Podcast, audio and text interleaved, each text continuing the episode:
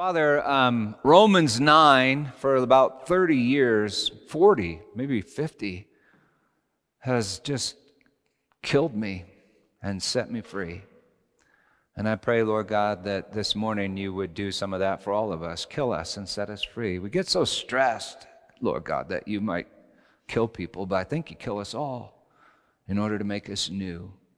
So, Father, I pray now that we would surrender to your word. I pray that you would help us to preach. In Jesus' name, amen.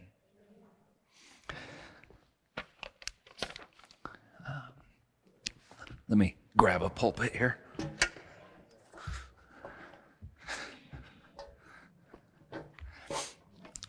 This is our 23rd sermon from the book of Romans. So if you're new, may God bless your name and connect the dots.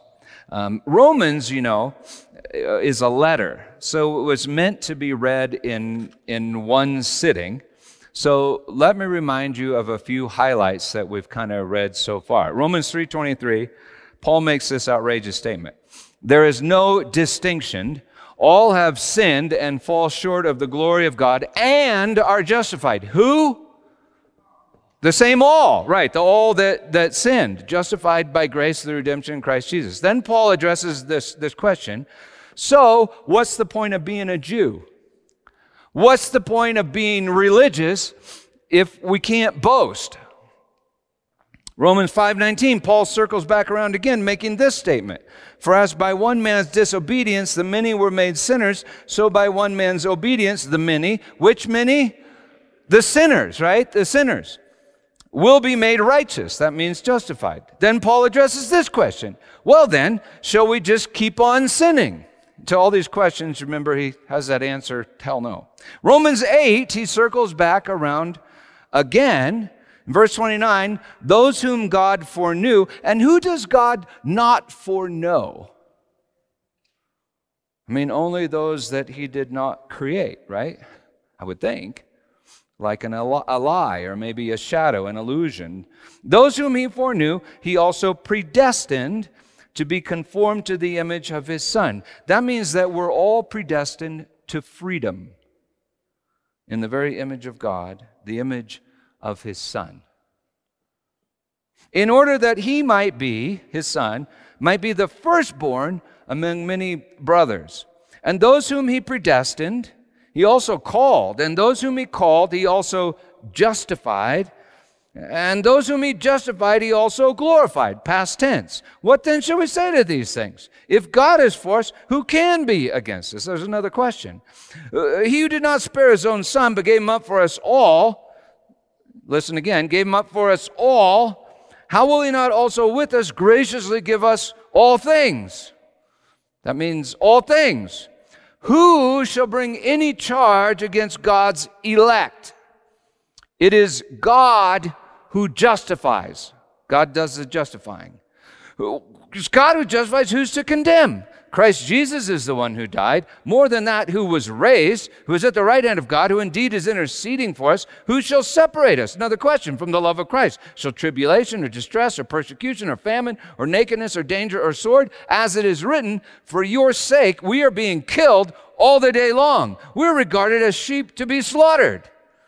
Yes, but in all these things we are more than conquerors through him who loved us, super conquerors. For I am sure that neither death nor life, nor angels, nor rulers, nor things present, nor things to come, nor powers, nor height, nor depth, nor anything else in all creation will be able to separate us from the love of God in Christ Jesus our Lord. So now he's addressing these questions. Who can condemn us? Who can separate us? And there are some rather obvious responses that maybe deserve a little more consideration. So who can condemn us, Paul? Well, how about your entire nation, Paul? You know, those guys that led Jesus like a sheep to the slaughter. Those guys that have repeatedly flogged you, imprisoned you, and now they await you in Jerusalem so they can imprison you and ship you off to Rome, hopefully for execution. How about your fellow Israelites, Paul? And yet Paul is an Israelite himself, right? And that raises another question. Can he separate himself from God or from himself? Who can separate? Well, how about you, Paul? How about that thing that Americans like to casually call free will? And even if nothing in all creation can separate or will be able to separate, why do I feel so separated right now? Why school shootings in Texas? Why war in Ukraine?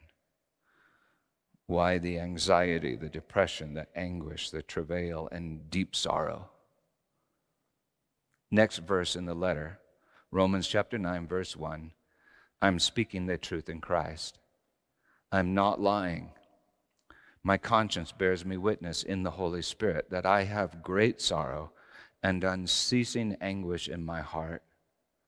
For I could wish that I myself were accursed and cut off from Christ for the sake of my brothers, my kinsmen according to the flesh. They are Israelites, and to them belong the adoption, Huiothesia, the thing we've been talking about for several weeks, the glory, the covenants, that'd be the old and the new, the giving of the law, the worship, and the promises, which must include the promise, right?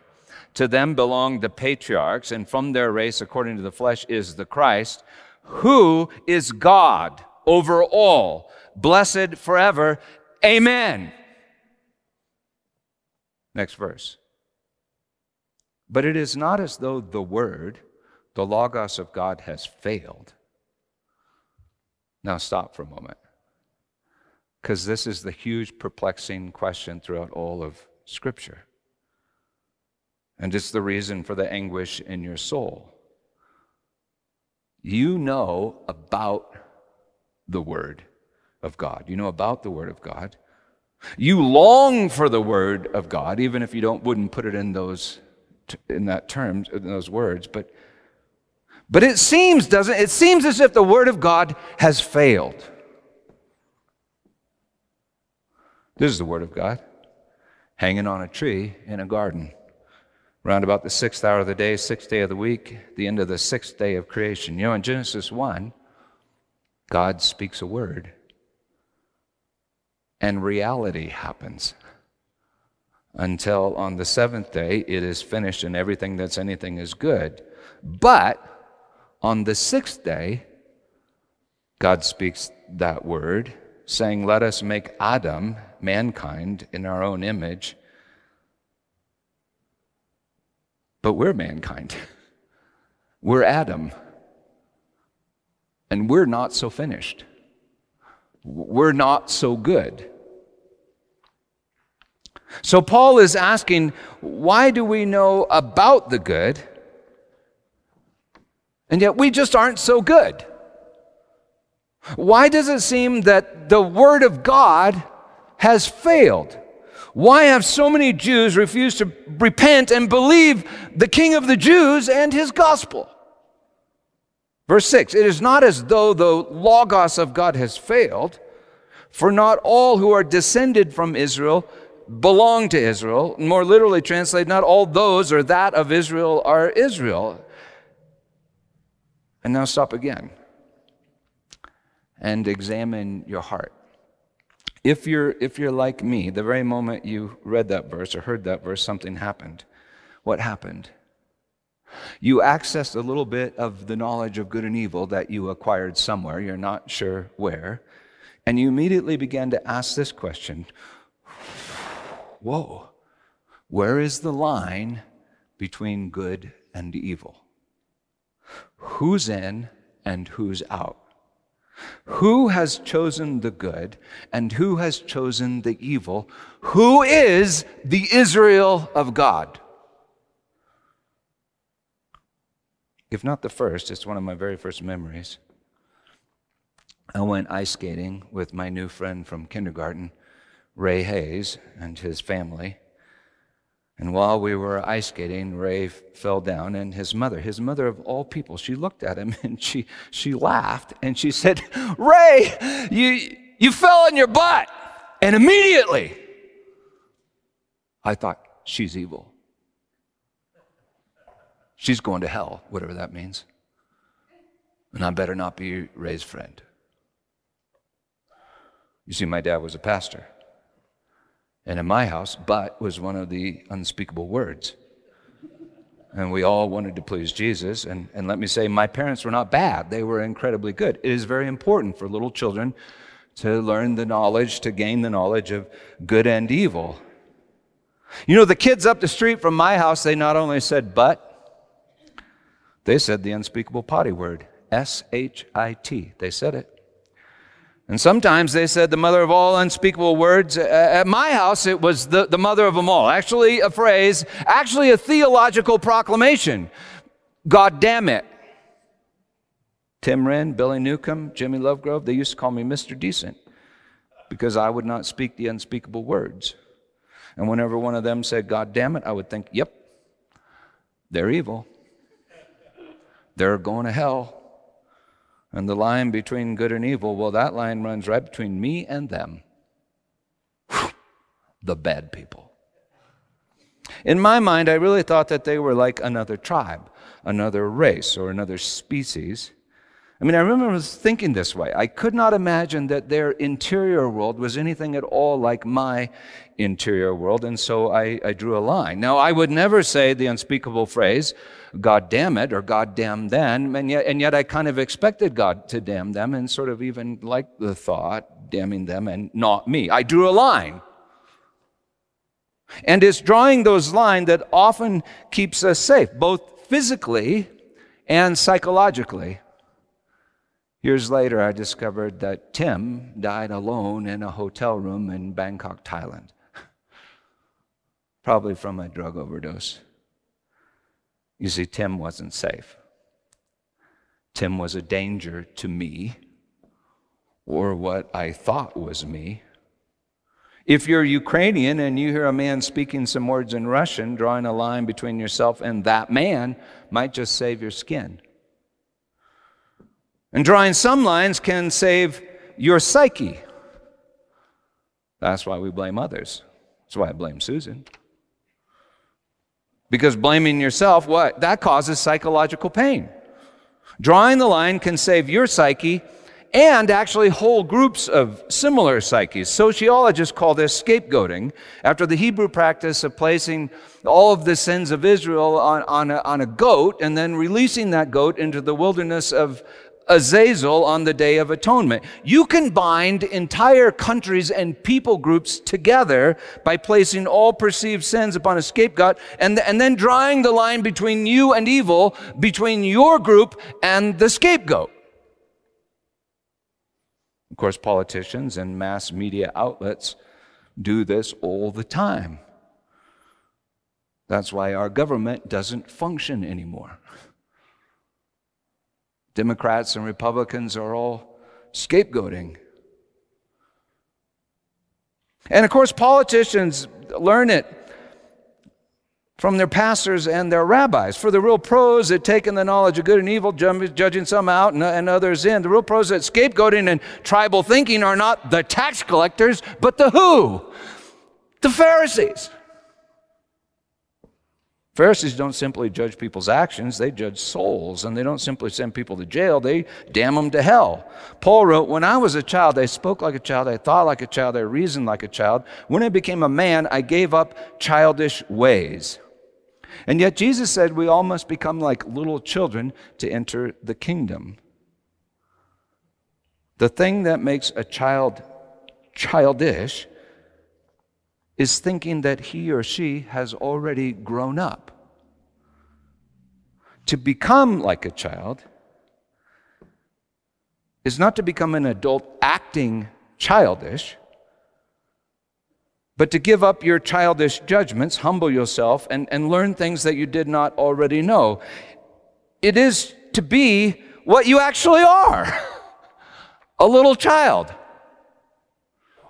I drew the line between good and evil, between me and Ray Hayes' mom, and between me and Tim Wren and Billy Newcomb and Jimmy Lovegrove. But every summer we go to my grandpa's farm. And yes, that is actually a live deer behind my grandpa in the living room. And that's my grandpa. And my grandpa didn't just say, but. My grandpa said, shit, hell, and goddamn it to hell. In each and every sentence. It was, I mean, seriously, it was spectacular. If you ever do go to hell and you find yourself wondering, why is this place chock full of old tractors and irrigation equipment from Nebraska in the 1970s? Well, it's because my grandpa, Ralph Sperling, sent it all there. He damned it all to hell. Well, I wanted to draw the line between good and evil, between me and my grandpa, because he kind of scared me.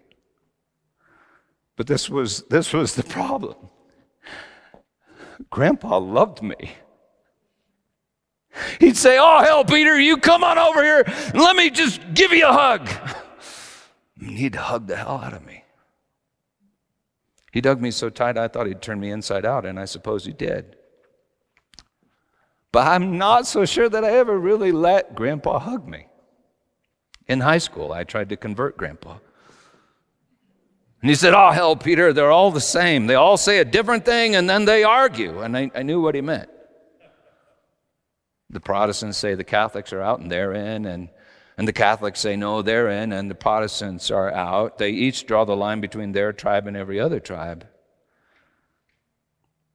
I think I would do just about anything to go back in time, become a little child, give up my childish ways, sit on my grandpa's lap, and just let him hug me. So where do you draw the line between good and evil? Do you draw it between Republicans and Democrats? Between liberals and conservatives? Between the rich and the poor? Maybe between Russians and Ukrainians? How about between 18-year-old boys that shoot up elementary schools and, you know, all the others that make fun of boys like Salvador Ramos and then wish him to hell and they rejoice when he goes there, according to them? Do you draw the line between Christians and non-Christians? As if you could judge, as if you could know what one of them actually was or were, however you conjugate that verb. Jesus made it abundantly clear that there is good and evil. But he also seemed to indicate that we're just piss poor at drawing the line between the two. And he told us that if we try to uproot the weeds, we'll also uproot the wheat, the fruit.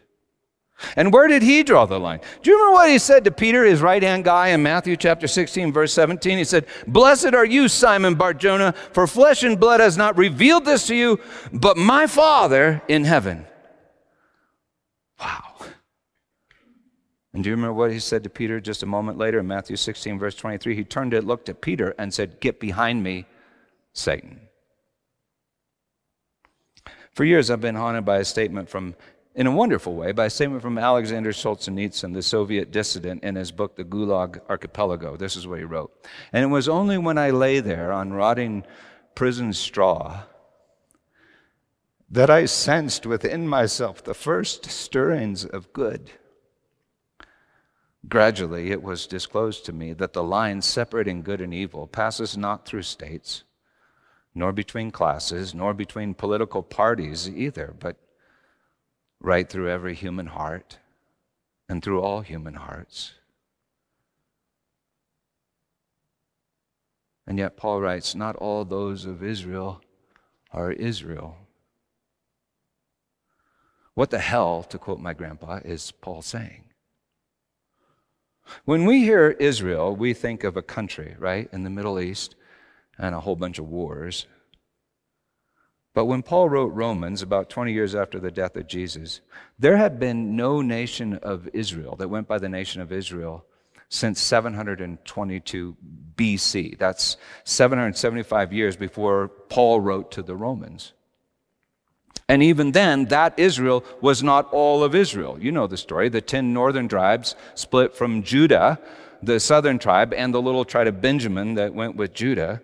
They split about 200 years even before that. So that's 970, almost 1,000 years before Paul writes the book of Romans. So some might think that Paul is saying some tribes of Israel aren't Israel. And Actually, the tribe of Judah said that about the northern 10 tribes, that they were not the real Israel. In fact, those that were left behind, they referred to as Samaritans, at least in Jesus' day. But in Romans chapter 2, verse 11, Paul wrote, God shows no partiality. In 3:9, he asked, are we, and he was talking about the Jews, that's the Israelites of the tribe of Judah, and then his little tribe, Benjamin, are we any better off? And he answered, no. Verse 22, there is no distinction. In the Revelation, the names of the 12 tribes are on the 12 gates of New Jerusalem. Jesus picks 12 disciples, like the 12 tribes. It sure would seem that all the tribes of Israel are Israel. In Ezekiel chapter 37, Ezekiel sees a valley of dry bones come to life, and God says to Ezekiel, this is the whole house of Israel, the whole house. In 2 chapters, Paul's going to write, and so all Israel will be saved. But here in chapter 9, verse 6, Paul doesn't appear to be speaking of tribes of Israel or individual persons of Israel. He's just spoken about Israelites, pronounced Isra Ael Etes in Greek. But now he does not write, not all Israelites are of Israel. He writes, not all those of Israel is Israel, or not all that of Israel is Israel, not all Israel is Israel. See, it helps me to remember that Paul is probably not talking about a country or tribes or individuals as such. He's talking about a particular man named Israel, which is fairly obvious, for next he talks about the man Abraham, and after that the man Isaac, Abraham's son, and after that the man Jacob, Isaac's son, who was renamed Israel by the God-man that wrestled him at the edge of the promised land, wrestled the hell out of him and heaven into him, and then named him Israel. But it's true that Paul also must be thinking about the sons of Israel as well as Israel. But in that culture, a son was like an extension of a particular man. And in the Bible, all the sons of Israel are with Israel in the end, in which case saying not all of Israel is a lot like saying not all of Peter Hyatt is Peter Hyatt.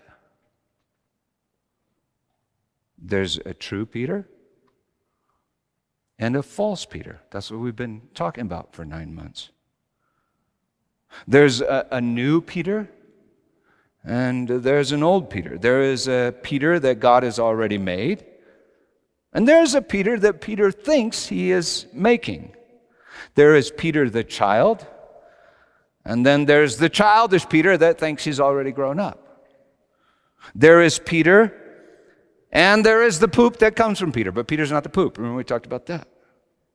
There is Peter in the spirit, and Peter of the flesh, who eats life and poops death. To put it the other way around, there is Peter that is born of water. Remember, when we're born in this world, the water breaks. We're born of the water. When we're born in the next world, we take a breath of spirit in a new reality. There's Peter that is already even born of the Spirit. There is Peter, and there is the umbilical cord to which Peter clings. There is Peter, and there is the fig leaves that Peter wears, which he likes to think is himself. There is Peter, and there is Peter's foreskin, the foreskin of Peter. Sorry! That's just biblical truth. Deal with it. Another way to say it, there's Peter the grain, and there's Peter the chaff, the casing around the grain. There is Peter the sheep, that follows the master because he wants to, and Peter the goat that's driven by the master. There is Peter the wheat, and Peter the weed, the tare, the imitation wheat. There's Peter the child of God, and there is Peter the offspring of the devil. There's Peter the anointed, that's Christ in Greek, and Peter the antichrist, the imitation Christ. There is Peter who is not Peter, but Christ in Peter, and there is Peter the tupos, the empty vessel that gets filled with the blood of the Christ, Jesus the Christ. There is Peter whom God has made, and there is the Peter that Peter thinks he himself has made, his ego. There is Peter, and there is an illusion, a dream, which Peter is dreaming about Peter. There's Jesus, God is salvation, and then there's Mises, what I have produced believing me is salvation. There is God's choice, and then there's my choice, God damn it. There is good, and there is evil, and they're both called Peter. Not all of Peter is Peter. And now I hope that this guy reminds you of this guy. That's the old Adam pregnant with the new Adam. And then I hope this guy reminds you of this guy. Remember, this is the hot mess that we all are right now in between the other two. And I hope that you are being reminded of all that we've preached in Romans for the last 9 months. I mean, what if every good decision in me is like the decision of God in me? Like one of these red dots. Like each red dot is a decision of faith, hope, or love.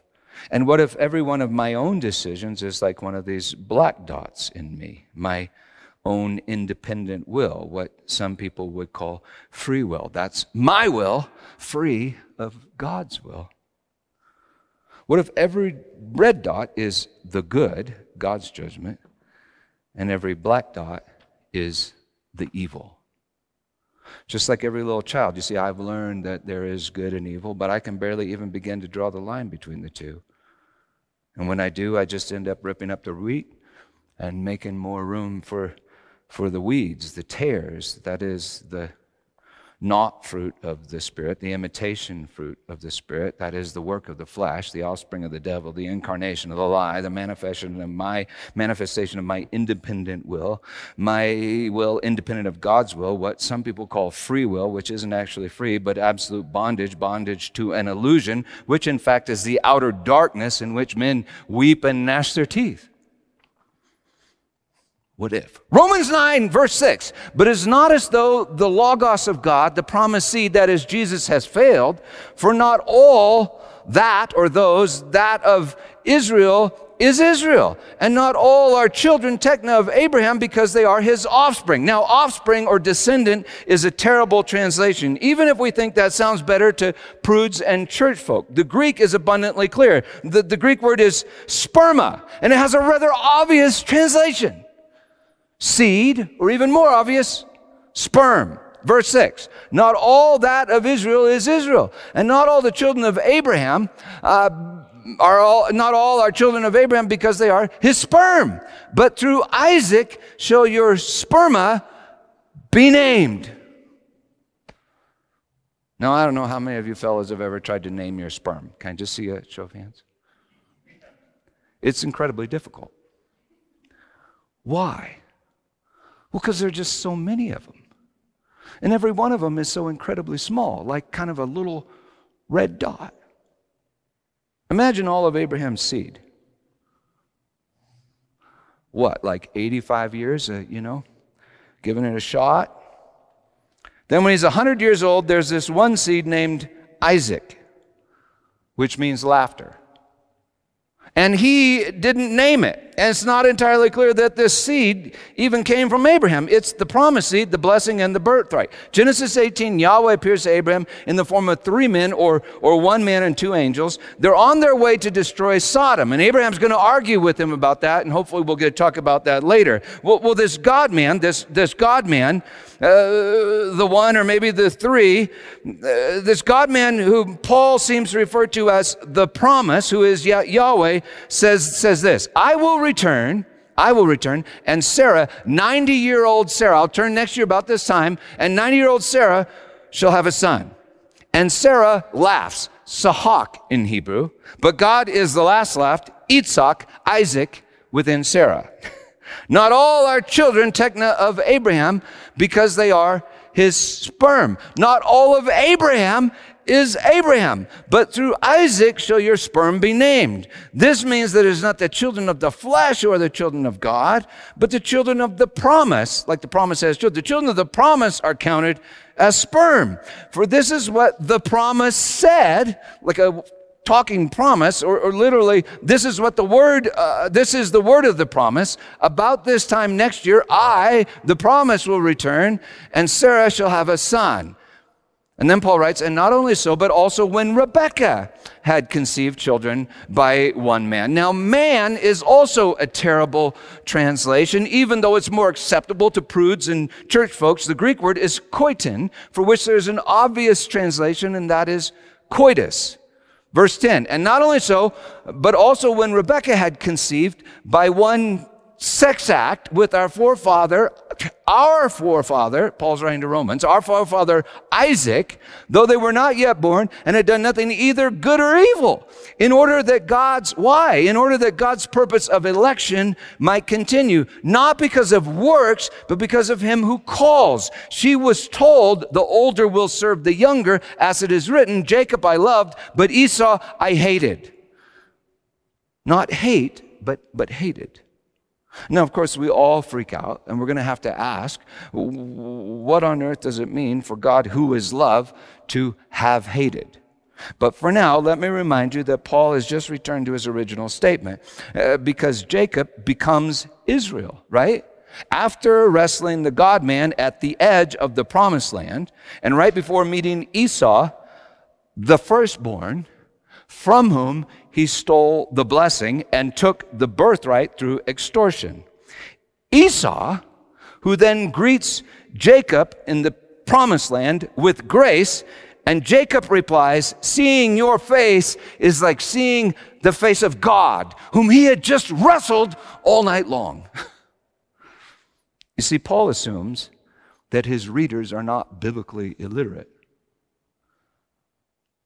And he assumes that they take the Bible seriously, which means that they won't take one sentence out of context and then use that sentence to tell whatever story they would like to tell. Scripture is a story God is telling. And so, by the way, reality is this story that God is telling. That's what reality is, the story God is telling. Well, as we've learned, Scripture includes knowledge of good and evil,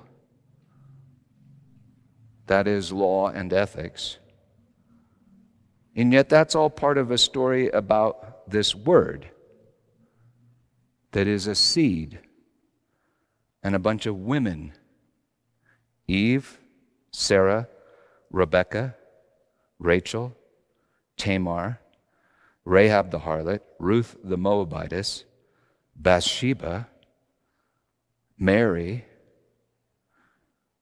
Paul, and us, all hoping to get pregnant with that seed. What seed? The seed of the woman that will crush the head of the ancient dragon. Eternal life. You know, I really think that if we pay attention, we'll discover that the Bible is a story that makes The Lord of the Rings, the Game of Thrones, and all other stories just boring in comparison. And check this out, the Bible is true. And it's the story of you. Now, let me just remind you of the part of the story that Paul just mentioned, Abraham, Isaac, and Jacob. Then we'll have to talk about details at another time. Well, the story reveals that not all of Abraham is Abraham. And you remember, or all of Abram is Abraham, however you want to say that. But you remember that Paul wrote extensively about Abraham in Romans 4 when he explained what? Justification by grace through faith, which is the promised seed within Abraham. Not all of Abraham is Abraham. With his own will and exertion, Abraham tries to manufacture the blessing and the promise. And what does he produce? Eliezer, his slave. He produces a slave. Eliezer is his name, but in the days of Jesus, the name was pronounced Lazarus. And Abraham produces Ishmael because his bride pimped her slave Hagar so she could then claim Hagar's baby as her own. How do you like that? Eliezer and Ishmael symbolize Abraham's effort, but Isaac is a miracle. And we wonder, well, what becomes of Lazarus, separated from Abraham's bosom thousands of years ago? And what becomes of Ishmael, which means God sees? Well, then check this out. Not all of Isaac is Isaac. Esau is the firstborn of these twins in the womb, the firstborn, and Jacob means heel grabber, usurper, or cheat. Esau is his father Isaac's favorite. He's the favorite of Isaac, but Esau doesn't value his own birthright and so is easily extorted by his conniving little brother with whom he trades the birthright for soup. Imagine. And then his mom helps his little brother Jacob cheat him out of his blessing, the blessing of the firstborn. And why does all this happen? Well, not because Isaac, Rebekah, Esau, or Jacob chose, but because God chose Jacob and not Esau. And so we wonder, what becomes of Esau, who is also then becomes Edom, the nation of Edom, which in the Hebrew of that day is the very same word as the word Adam. And check this out, not all of Jacob is Israel. Not all of Israel is Israel, the true Israel. And Jacob has plenty of seed. He has two wives, actually sisters, who pimp their slave girls trying to produce the greater blessing for themselves. I mean, his house, the house of Israel, is literally a brothel. And all 12 of his sons fight for the blessing and the birthright. Jealous of Joseph, they sell their brother into slavery in Egypt. The firstborn Reuben, he loses the birthright for having sex with his brother's mom and dad's concubine, Rachel's slave. So Israel then gives the birthright and the blessing to the sons of Joseph. But the promised seed goes through Judah, who is tricked into coitus with his daughter-in-law Tamar. The seed eventually passes through a bunch of people through David and Bathsheba, and not all of David is David. And then it goes on to Solomon, who carries the seed, but he isn't the seed. They thought maybe he's the seed, but he's only part seed. I mean, not all of Solomon is Solomon. It continues to the house of David, of the tribe of Judah, of the man Israel. And check this out. It turns out that not only Esau was hated. Listen closely. Through the prophet Isaiah, God tells the Israelites that, quote, he began to hate them just after they crossed the Jordan. Psalm 5:5, David writes, the proud will not stand before your eyes, Yahweh. You hate all evildoers. So have you ever done evil? That means you're an evildoer. Are you ever proud?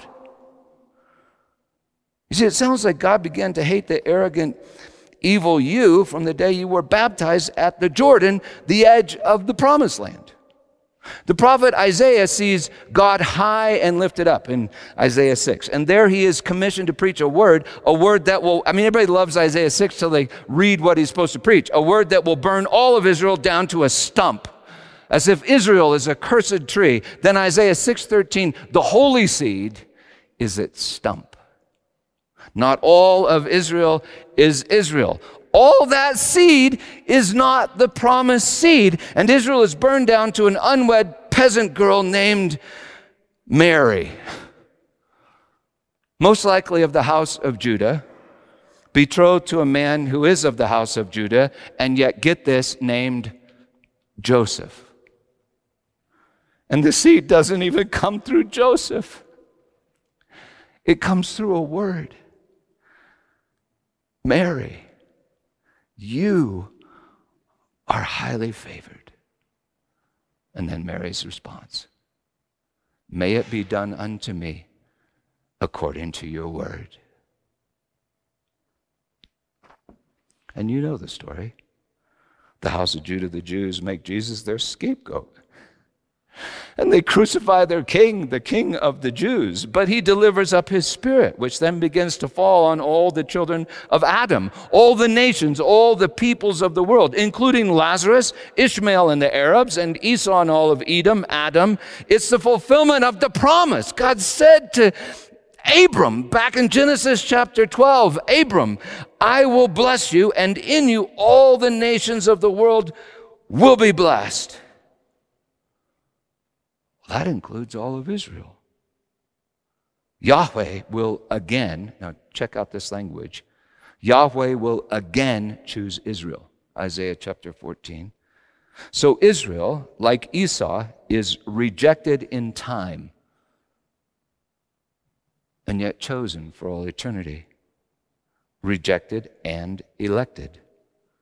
All the nations of the world, that includes all of Israel, and all of Judah, and even Judas, For on the cross, Jesus descends into Hades and sets the captives free, including his friend who kissed him in the garden. He sets you free. Why? Because you chose it in freedom? No. Because you're predestined for freedom. In other words, the word of God has not failed, but will accomplish and has accomplished that for which he was sent. Isaiah chapter 55, that for which he was sent. Adam, humanity in the image and likeness of God, who is love. And now this is what's so shocking, insulting, and utterly liberating in all those just crazy, outrageous Old Testament stories. It's not our choices that create the promise. It's the promise that creates our every good choice, our every free choice, every decision of faith, hope, and love in each and every one of us. It's the promise that creates us in the image and likeness of God, who is love. So seriously, when you get a chance, give Genesis just a good read, a good, honest read, and I think you'll be shocked, disgusted, and amazed. Abraham, Isaac, and Jacob are all like faithless turds who literally, I'm not speaking figuratively, they literally pimp their wives. You can read about that. I mean, it's just crazy. They pimp their wives to save their own tail. They cheat their families, all in an effort to take the good, who is the promise. They're faithless. They are a perfect depiction of human will and exertion. But when they fail at taking the promise and see that the promise is still given, the promise begins to change all their choices until they each become an image of Jesus, who is what? God's will and God's exertion. At the tree in the garden, we all attempted to steal the birthright. And what happened? Jesus gave us the birthright, crying, "Father, forgive, and into your hands I commit my spirit, the spirit of the firstborn, that we might also be born not only of the flesh, but born of his spirit." You see, we cannot make love. But when we surrender to love, love makes us. And even that surrender is 100% mercy. And that is the point of election. Not that some are elect and others are not elect, but that God elects and you don't. Verse 13, as it is written, Jacob I loved, but Esau I hated. What shall we say then? Is there injustice? Is this not right? Literally unrighteousness on God's part? Hell no! For he says to Moses, I will have mercy on whom I have mercy, and I will have compassion on whom I have compassion. So then, it depends not on human will or exertion. Let me say that again. So then, this is the point, it depends not on human will or exertion, but on God who has mercy. For the scripture says to Pharaoh, for this very purpose I have raised you up, that I might show my power in you, and that my name might be proclaimed in all the earth. So then, he has mercy on whomever he wills, and he hardens whomever he wills. For now, let me just point out that not only Pharaoh, but every Israelite had a hard heart. And to every Israelite, God made a promise in the words of Ezekiel 36. I will remove your heart of stone and give you a heart of flesh and cause you to walk in my way. He hardens all of Israel.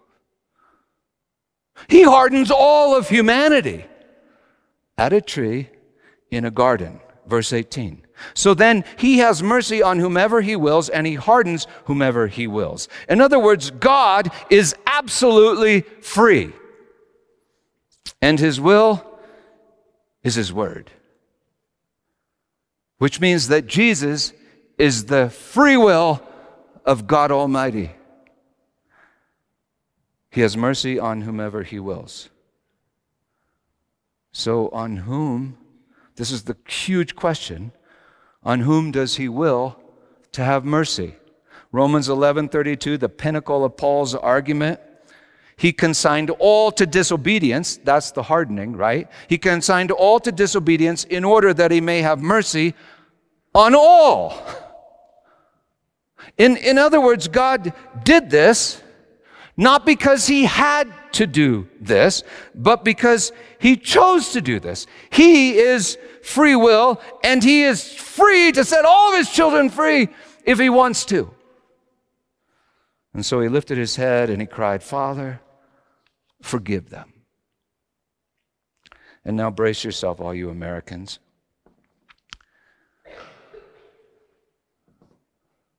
We don't have a vote. It's his choice. It's not our choice. In fact, I don't think we really even have any choice, not any good free choice, until God gives us his choice. Up until then, we're just being childish. We think we're free, but we're only like three years old, pretending to be adults, playing house in our father's backyard. We don't have a choice until he gives us a choice. And so what is his choice? What is God's free will?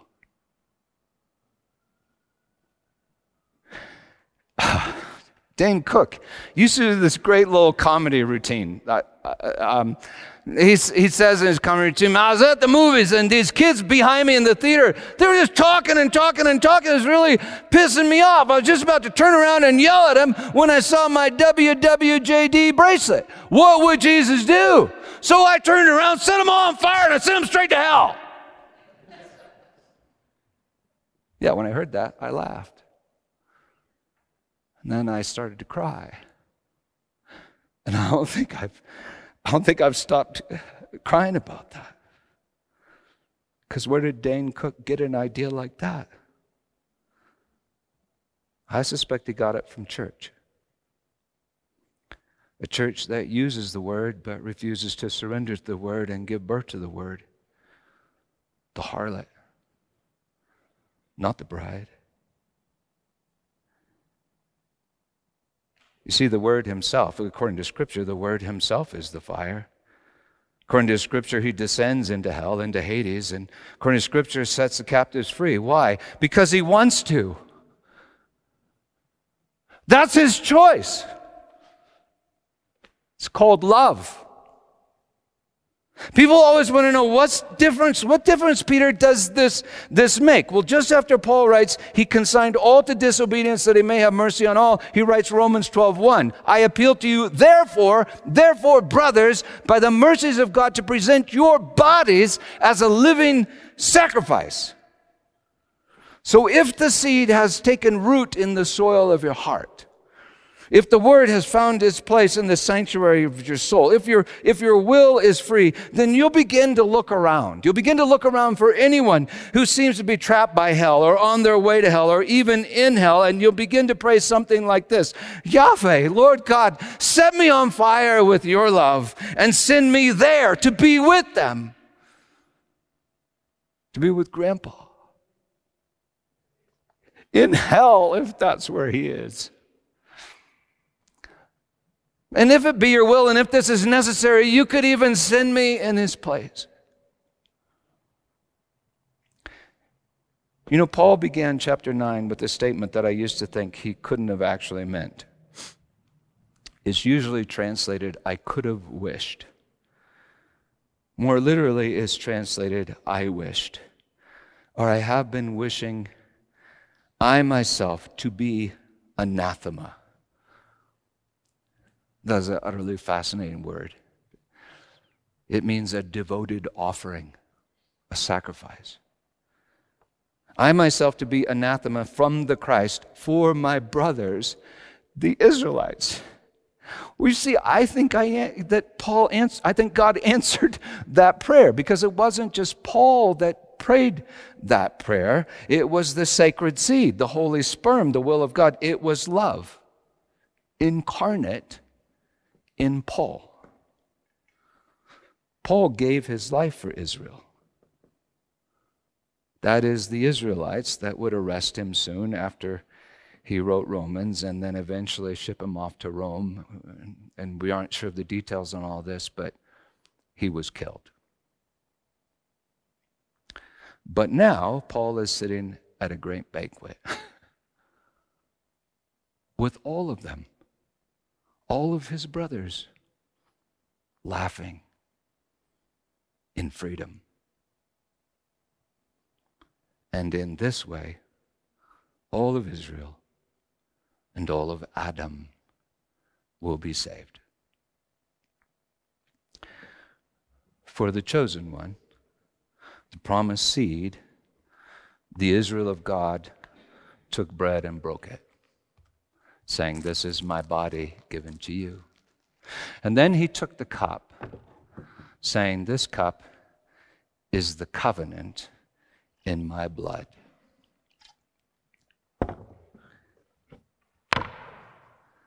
It's a marriage covenant.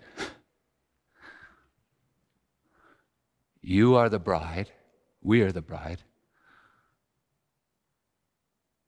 And this is the seed. And Jesus, I think we can't even hope to believe except because you're hoping in us. And that's faith. And that's belief. And that's like a little red dot of love. And you are love. And nothing is more powerful than you. Not even me. Amen. And so if anybody ever says to you, "Hey, Peter used to be a Presbyterian, so does he believe in double predestination?" Well, I think you can say, yeah. He believes that God subjected creation to futility, like Paul says in Romans chapter 8. He believes that God consigned all men to disobedience. He believes that God stuck an ignorant three-year-old, very childlike, incomplete Adam and Eve in a garden with an evil talking snake and this weird tree. God doesn't do evil. But I think he did predestined Peter to know about evil, because he also predestined Peter to know the good. You see, maybe, well, I think this is the truth. We're all predestined to learn about evil in time so that we can know the good, enjoy the good, celebrate the good in absolute freedom for all eternity. And what's the good? Well, that's the life. That's the one hanging on the tree. So believe the gospel. And if you believe the gospel, and I believe you all do a little bit, because you're beginning to experience this. At first, you experience it maybe with a close friend or a husband or a wife or a mom or a dad or kids. You've begun to experience this thing, and that is that you see a person who looks like they're in hell or they're on their way to hell. And I believe there is an outer darkness after these bodies are destroyed. But you see that person, and something in you wants to pray, "Yahweh, set me on fire with your love and send me to them, because I want to be with them." You see, that's not just you. That's the Spirit of God in you. That's love in you. That's Christ in you. That's the holy sperm. So believe the gospel. You'll become the gospel. In Jesus' name, amen.